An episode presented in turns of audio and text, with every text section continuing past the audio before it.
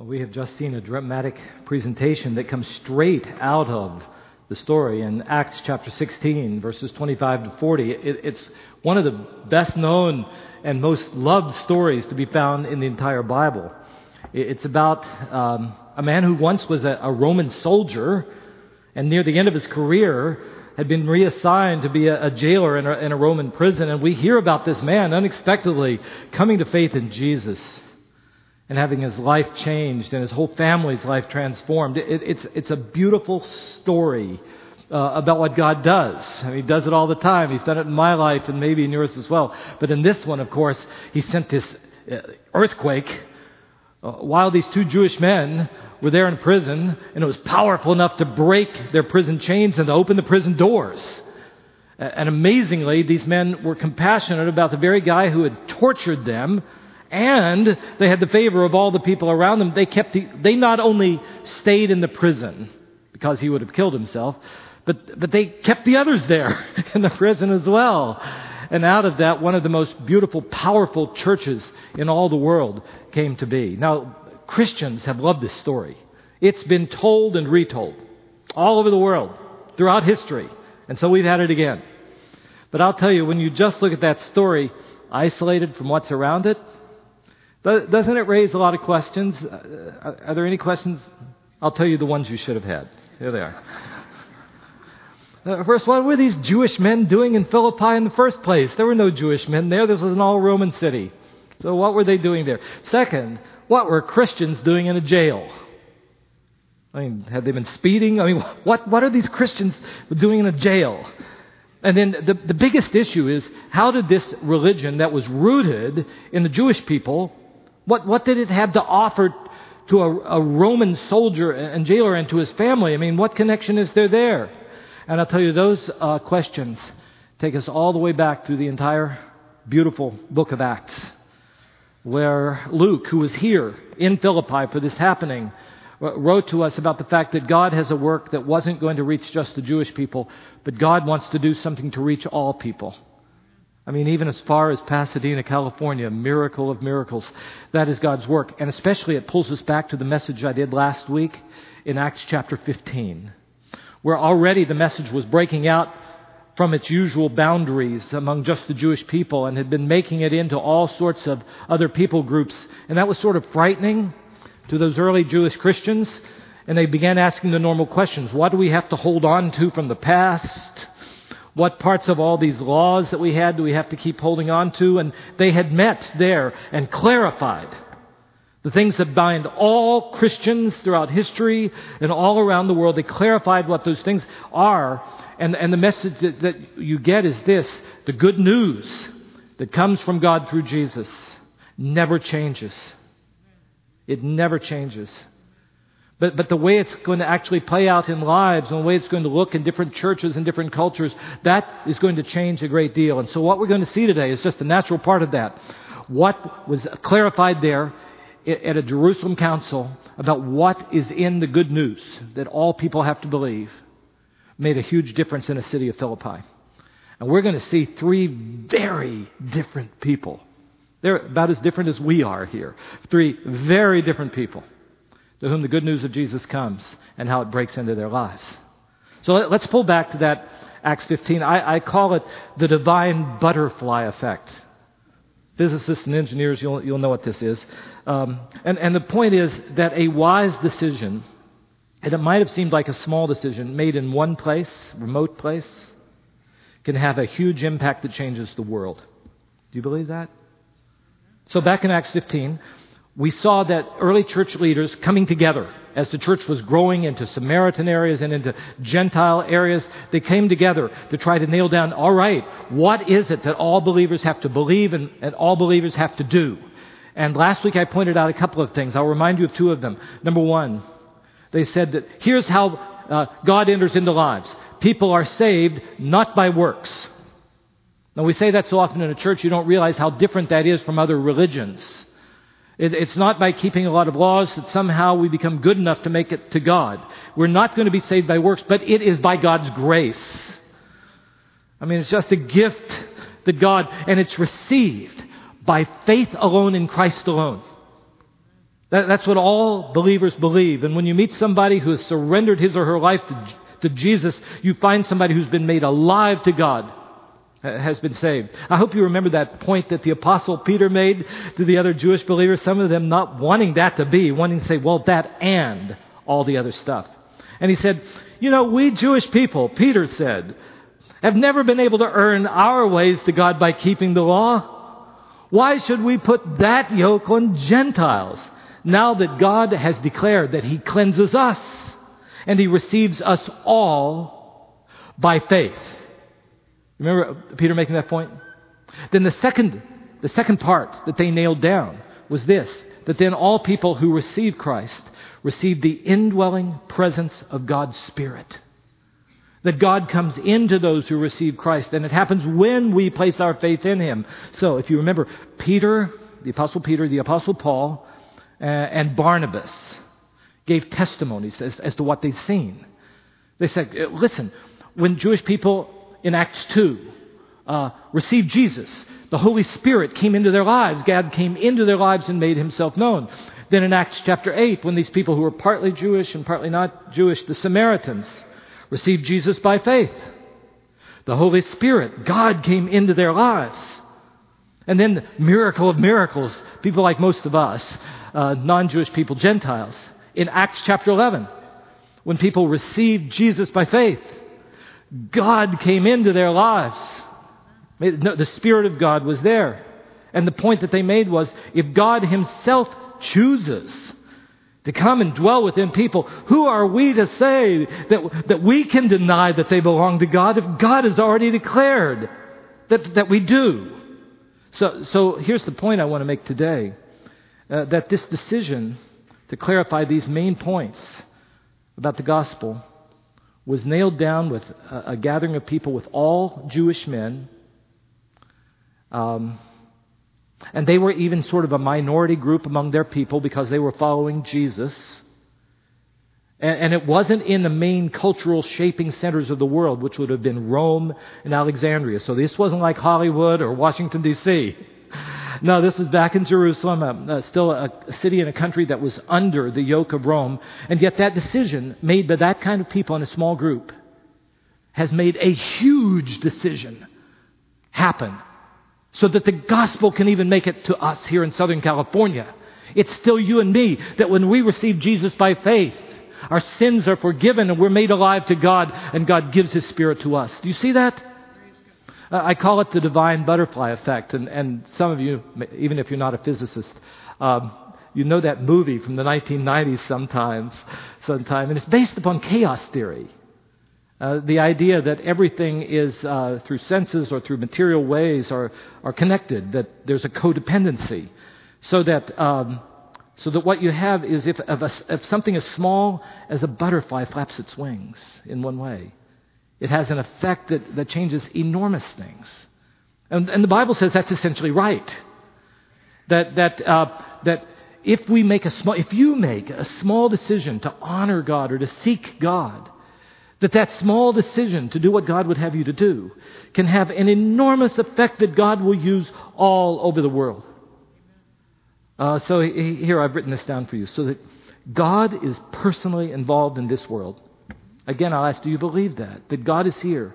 Not just there, but present. God is personally involved in the world, and He's involved in this sort of a way that your faithfulness uh, to obey Him uh, is going to lead to God doing things that you could never imagine Him doing.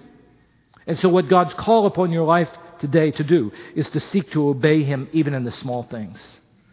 Even when you think it's not going to make a big difference, when you do it to honor Him, you won't even be able to fathom how He's going to be able to use it. And that's what we're going to see as we come to these three stories. Uh, this thing that happened in Jerusalem begins making a huge difference as we get to the city of Philippi. So the three stories. Story number one a woman named Lydia, Lydia's story. And here's what I see that the, God's gospel fulfills. That we, we have a woman here who has a longing but her real longing, like your longing and everybody's longing, as people made in God's image, is for God to come in. That's where it all starts, and that's what happens. So, let me tell you. Acts 16, 1 through 10, after the Jerusalem Council. Uh, Paul wanted to go to um, Asia to carry the message of Jesus. But God in the vision wouldn't let him go where he wanted to go. so he, he was sent to, to Europe instead. I have a picture of it just so you can sort of see what, what's, what's going on here. Um, I do have a map. Map. Map. Aha! It was worth waiting for, wasn't it? Look up here. So you see, uh, you see Philippi up there? Uh, just, uh, it's the biggest one written. Paul wanted to go to Istanbul, and it is beautiful, but he had to go to Philippi. So you make note of that. That isn't where he would have chosen to go. That's where he, now that city of Philippi was a relatively new city. Uh, the emperor of the time, Caesar Augustus, was building outposts because he wanted to take over the world, and this was one of the cities that he had chosen uh, Philippi. So, what he had done is he had provided incentives for people like former soldiers and their families to repopulate there in Philippi. So, mostly you had Roman citizens and, and former, former military people there in Philippi. Uh, so, that's the city they went into. So, here you, have just got to imagine what took place. Here goes um, Paul and his Jewish colleague Silas, and then Luke was there, who wrote the book. He was with them. Go get into Philippi. It's not where they wanted to go. And uh, what do you do when you get into a city like that? Oh, here we are. Uh, God sent us here. Uh, we have no money. Uh, we have no connections, no friends. What, what would you do? Uh, we probably would look for Christians or look for a church. So, so what, I'll tell you what Paul did. He did one thing that would have come so natural to him. And one thing that was just an act of faith. It, would, it was not at all what he, he would have come naturally to him. The thing that he did that came naturally to him was he went and looked for a Jewish synagogue. Because whenever Paul went to a place, that's always where he went. Because we like to go where we can find some connections. So he went to look for one. But then, lo and behold, there were too few Jewish men in Philippi to be able to have a synagogue. To have a synagogue in the city, you had to have ten men. And apparently, there weren't even that many Jewish men in the entire city. So he had to ask around, and he got a, some sort of a tip but there are some of these people worshiping that, that Jehovah God, but they have to meet outside the city. So you have to go outside the gate, out by the river, and it's called a place of prayer. And you can read about that. The place of prayer was a place when they didn't have enough Jewish people to have a synagogue. So people gathered still to worship God. So they went out to this remote area outside the city to have a place of prayer. And that brings us to the thing that Paul had to do that wouldn't have come naturally to him. And women, you won't like this, but I've got to, you'll like what he did. You won't like, when he went to that place of prayer, not only did he not find ten men, he found no men. There were only women there. So what was he going to do? Now I've got to tell you something. Paul was a Pharisee.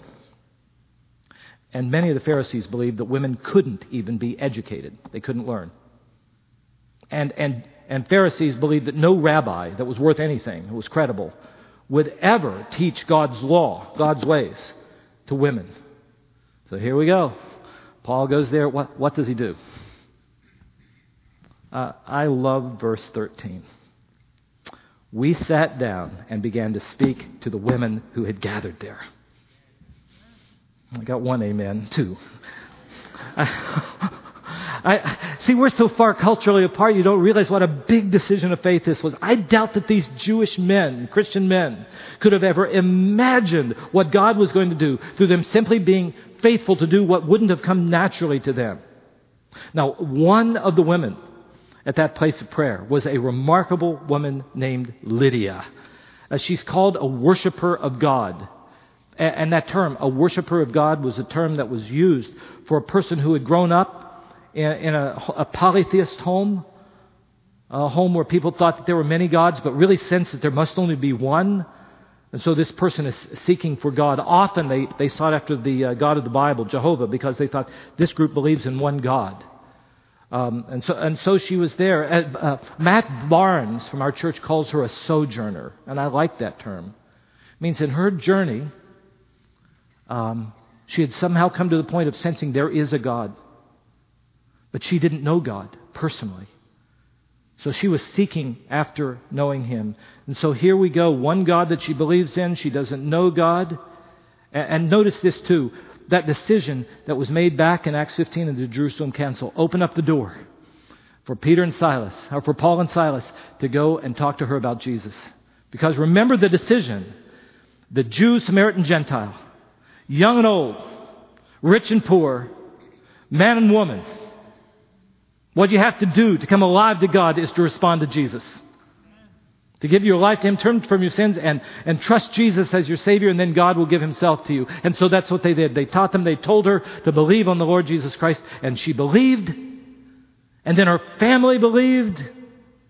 And then she, she invited them over to her home. And I'll tell you, I, I think, um, I know Lydia. I think we have some Lydias right here in the church. Look, look at verse uh, 15. So when she and the members of her household were baptized, uh, she invited us over to her home. And she said, uh, If you consider me a believer in the Lord, she said, come and stay at my house. And she persuaded us. It's a real strong term. I, I just picture her as a woman you can't say no to. Do any of you know a person like her? I grew up in that home where, where Lydia was. Now, when you, Lydia was probably a quite wealthy woman. I wore purple so, so, that you could see with the seller of purple. As I think about Lydia, uh, she would be a person like would own a very successful boutique in Beverly Hills. And so the Chamber of Commerce of Pasadena wants her to open up a shop right here. She was successful. Now she'd had a hard life, I think. Um, she was either widowed or divorced. So she was the head of her house. So here, here, here we have it a very wealthy, successful woman. Before she came to know Jesus, she was, she was a leader. She was a person who could connect people. So a strong individual. Now that she's come to know Jesus, those gifts are still there, except now they're surrendered to Jesus. And she opens up her home. She brings them over, and the church begins there. We, we see that later on, when the third person comes to know Christ, that's where the church meets. And it becomes one of the most powerful churches of all. When I think about Lydia, here's what I think. And maybe you are like a Lydia, or maybe you know many Lydias. A person who, in almost every way, is successful, but there is still a hole in the life. Do you know that all human beings, all human beings, every one of us and everyone you meet, has been made for God to come into the center of their beings? We're made for God. And all of her success in her career and with her possessions couldn't fill that place in her life.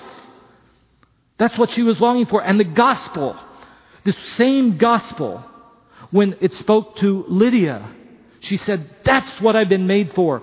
The gospel of God fulfills that hole. And I just keep thinking many people, I believe, go to a church like ours because you, like Lydia, just know that there has to be more to live for than just material things and just financial success. There's got to be more. Don't you know that? And you might be here just knowing that there is a God, but, but He's never really come into the. You're not alive to Him. And the Apostle Paul and I, I, in his place, stand here and tell you God is ready to come into your life. I have good news for you.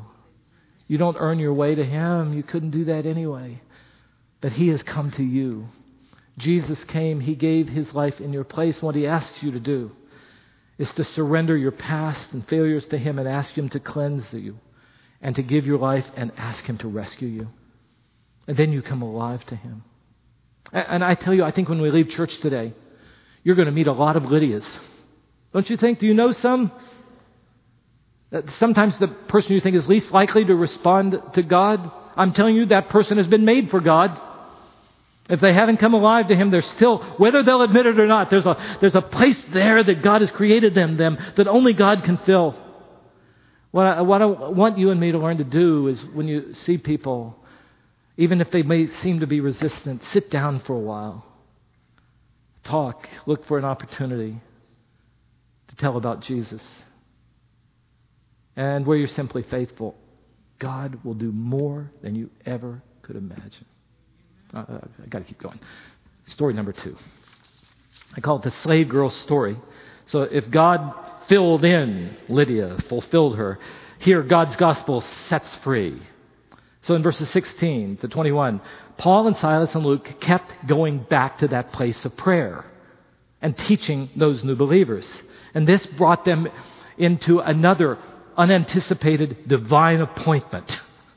Um, so, so I want you to notice this before I read that story in verses 16 to 18. If Paul had not chosen to go to Philippi, um, only because God led him, this would not have happened.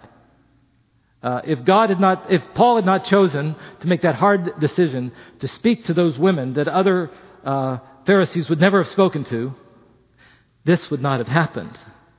If he hadn't valued those new believers enough to go back over and over again, then this would not have happened.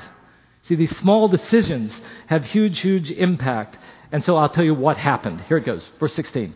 Once, when we were going down to the place of prayer, Luke writes, we were met by a female slave um, who had a spirit by which she predicted the future. She earned a great deal of money for her owners by fortune telling.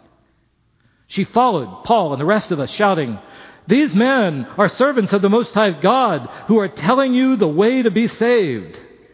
Sounds good, huh? She kept this up for many days. Finally, Paul became so annoyed that he turned around and said to the Spirit, In the name of Jesus Christ, I command you to come out of her. And at that moment, uh, the Spirit left her. Now, I got to tell you something about this slave girl. Uh, a slave in the ancient world, Roman world wasn't like slavery in the United States. Usually, slavery was when uh, an individual or perhaps their family had gotten into financial debt. And so a person sold himself or herself into slavery to try to pay off that debt. Conceptually, uh, a person, if you'd work enough, you should be able to pay off that debt and be set free. But the problem is, once you had indebted yourself as a slave to a person, you had to do whatever they said. And you can imagine the systems, can't you, that kept that person uh, in slavery and kept those, especially if they made money like, like, like, like this girl does. Homer, in some of his stories, writes about slave girls. He says they're usually very beautiful. Uh, they were valued only for the money they made, and they usually ended up in prostitution. So she didn't have a very good future. So when I think about her, I think she's so different from Lydia. Lydia could control everything, uh, she couldn't control anything. Lydia was able to make money. She made money, but only for other people. Uh, but, but she did have this ability. And, and the, the, word that the sp- word for spirit uh, that Luke uses is, is, is pythonic spirit. It's, it's not from God. It's, it's an occultish spirit. But uh, like, like the demons in Mark chapter 1, you remember who, who were able to declare who Jesus was? The spirit in her knew who these men were. These men are representing the Most High God. And they are coming to tell you the way of salvation. But the way she did it didn't draw anybody to Jesus, it just drove people off. And it happened day after day after day. I've tried to put myself in uh, Paul's shoes. And it says eventually, after all many days of this, he just became annoyed. And I just need to tell you something about that word. It was never used positively in the ancient world. He, he was irritated. So in his exhaustion, in his irritation, in his weakness, God used him anyway. That gives hope to me. Doesn't that give hope to you? So, so he turns and, and in the name of Jesus, rightly, he sets her free from the demon. So, we see he can set us free. Now, the hard part is that the questions I now have about this girl, the Bible doesn't give us any answers to them. What, what kind of questions? Well, I'll tell you my questions. Did she become a Christian or not? Read it through. I, it doesn't tell you. Did, did, she join that church? And I, I become concerned about her. Uh, what happened with her slave owners? Did they set her free? The Bible doesn't tell us anything that we wonder about, about this, this girl. But as you might imagine, because I'm not the first one to ask that question, brothers and sisters who were uh, in the church have filled in that story. And the traditions tell us, I don't know if it's true, it's not in the Bible, but this is, tradition tells us that she came to faith in Jesus. So she was set free from that spirit. Uh, she was also set free to come to know God. So she came to, she joined the church and joined the church that met at Lydia's home. Lydia stepped in and paid off her debt uh, so that she was set financially free, free from slavery, free from her sins. Uh, it has such the ring of truth that I'm going to take it that it is true, okay? Here was a, a woman of God. Here was a, a woman made in the image of God who the only value she had in the eyes of the world was the money she made for the, her slave owners. As such, I began to, to see the kind of life that is. You know, we have similar things that can happen. It's a little bit different. Uh, but there are many people who have gone into a firm and have been very successful for a very successful firm, but then that person hits a certain point in his or her life where time has passed by, technology, communications, things have changed, and the firm has said, enough of you. Really valued only for the money that they made for others. I, you know, you can be a CEO, and it feels like that too where my only role is to make enough money to be able to pay those. And sometimes we find our identity in that and our name cards that says, you know, big cheese, nobody goes above me, and I provide the salaries for all of you and your families. But the moment when you're not that anymore, then who are you? Who are you? You know what we as human beings need? We, we, need an identity that nothing in this world can take away, and that's what Jesus gives us. When the gospel speaks into our lives, it sets us free from having to live for things that can't last. Amen? It sets us free to tell us that there is nothing, nothing in this world or in any other world that can separate us from the love of God for you that comes in Christ Jesus, your Lord. That's the identity that we need, and that's the way the gospel spoke into this young woman's life. It's the same gospel, a very different kind of a person. The gospel just filled in a longing that Lydia had. Uh, in this one, he set her free so that she could live. Well, I, I better hurry. Third person that we meet. This is where we get to, at last to the, uh, the great dramatic uh, presentation that we had the jailer's story. And for him, I say God's good news rescues uh, when you're in trouble. So that's the most detailed part of this. And it happens in, in all the places you can imagine in a jail. Does God do work in a jail? Yes, there's the right answer. Okay, let me just show you the jail. The, that jail where they was, it still exists there in Philippi. I have a picture of that jail. There it is. So if you go into that jail, and I've been there, um, it's dark. And you, you have to go, di- uh, where they were was in the, the Bible tells you the inner, innermost part of that jail, the worst part of the jail. So when that girl is set free, that had made so much money for the slave owners, it set off a chain reaction. And that chain reaction is her, her owners became very angry that now their moneymaker isn't going to make any money. So money drives a lot of stuff. Just mark that down. So they went and got the magistrates, they got the authorities, and, and told them, listen what these men did. Anti Roman kinds of things they, they did. And, and the magistrates, to appease them, had them stripped, uh, brutally flogged, and thrown into a prison. And, and, and when they got into that prison, that jailer who was there was a cruel man. He put them in the worst part of the prison. He did nothing about their wounds. He gave them no food, nothing to help comfort them. And it even says put them in stocks. Those aren't stocks like you see in the early part of our country. These stocks were specially designed to stretch the limbs into such a place. He was a torturer. So there they were. What would you be doing? Think about it. I've written this down. Most of us wouldn't have wanted to have been there in that situation, and they wouldn't have been there had they not obeyed God's call to go to Europe rather than Asia. They wouldn't have been there had they not valued women as being made in God's image and, and then spoken to them and taught them in an obscure place. They wouldn't have been in that prison themselves had they not sacrificed to go back day after day after day to teach the new believers at that place of prayer. And they wouldn't have been there had they not, through the power of Jesus, set that young girl free from oppression. Being in that prison was a divine appointment. Do you see it? So often, when you go into a place where you don't want to be, that's not outside God's control. God needs some light to walk into that place, into that darkness. So, in that place that they would never have chosen to have been, God sent to them a man they would never have imagined would be open to the gospel. So, so God only asked them to be uh, faithful in that awful place. And so they were. I think I'd be grousing. God, what did, did I hear you wrong? You, you see what they were doing. They were singing songs in the night. Singing songs in the night. Uh, praying, giving witness to God's salvation. And then the story happens that we saw so powerfully depicted. The earthquake uh, shook it, broke their chains, it opened the prison doors. But then set in the problem for the jailer. Because in, in a Roman jail like this, if prisoners escaped, the jailer would be killed. Roman citizens, Paul and Silas, knew this.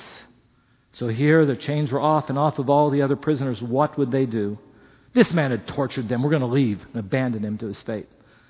It shows me, hadn't Jesus already changed their hearts to give them compassion for their torturer? That's what he should do for all of us. And somehow they found favor for all the other prisoners to keep them there too. So here is this man, just as he's about to kill himself, rather than being killed and probably tortured before he was killed, about ready to do it. And they say, No, we're all still here. Couldn't believe it. He falls down in front of these two Jewish men. And there you can understand what he says. What do I have to do to be saved? Saved in every way saved from the physical danger of being killed, saved from the danger that his eternal soul was in. And they told him, You've got to believe on the Lord Jesus Christ, and you're going to be saved in your household too.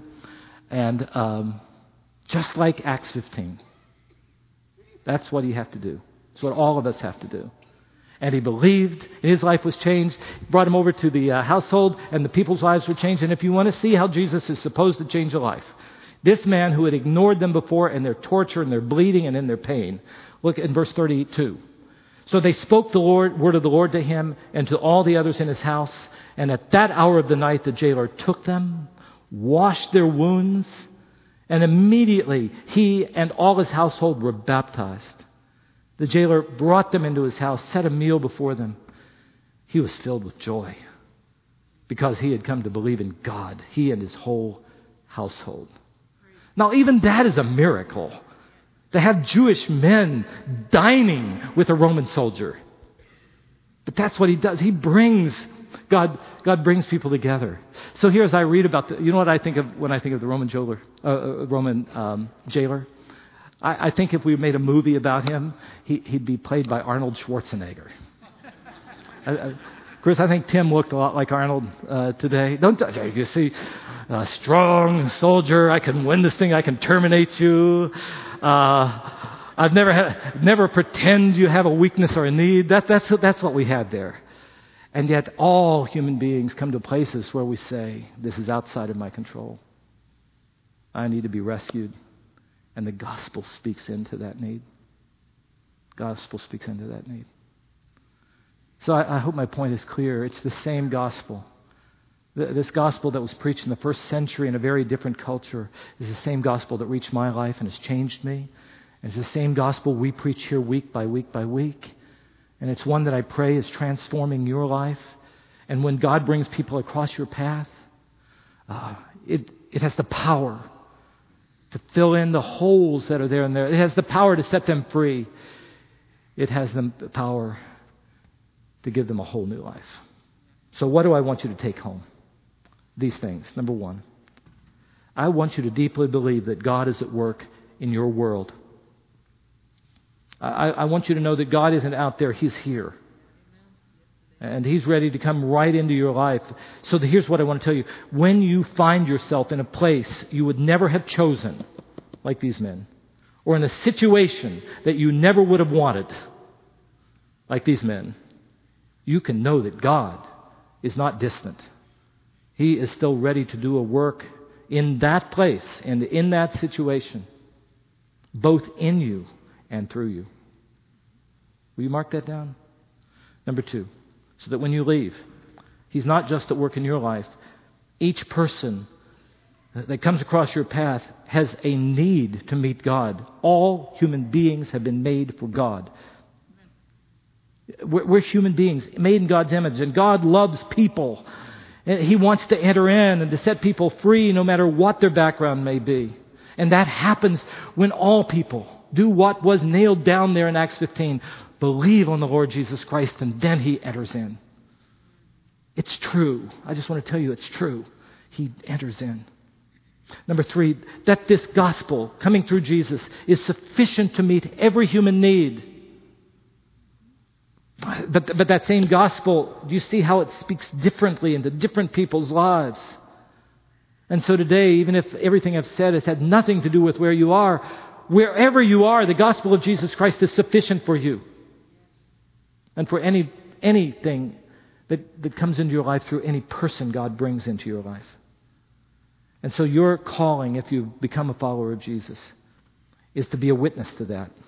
To Jesus, both in your word and in your action. So I've thought of people here. You may have wanted to live in a different place. And God has put you here. Uh, you may want to be in one profession, and for some reason that thing was closed.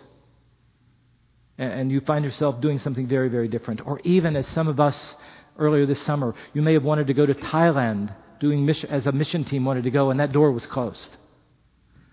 Do you think God doesn't know about that? Do, do you recognize that they could never have imagined what would happen? The rest of this story is this that that church that was founded there in Philippi became the, one of the most vibrant and the most supportive church of the Apostle Paul. Do you think he could have possibly thought that might have happened? I often think about that church. Can you imagine a small group that had uh, Lydia and a slave girl and the Roman jailer? I think it's a lot like us. But what united them was Jesus and the good news that had come to them through Jesus and that they'd found mercy through Jesus and being knit together. That unlikely group, the butterfly effect, set in. And the gospel has made it to the rest of the world. I'll leave you with this one thought. I want you to know then that every encounter in your life may be a divine appointment. And every appointment becomes an opportunity an opportunity to bring glory to God. So let's do it in His name. Amen. Amen.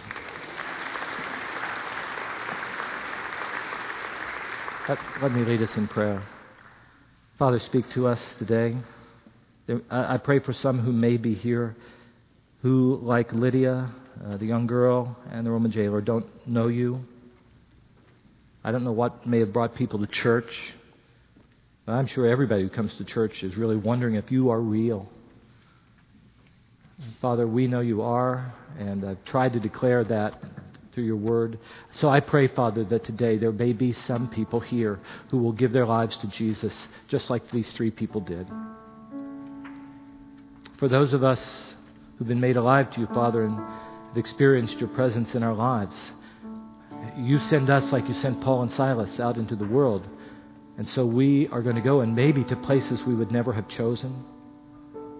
Give us a contentment to be there, to sing songs even in the night. Give us courage. Give us courage, Father, to speak of you, to stop and love people, and to tell them about you.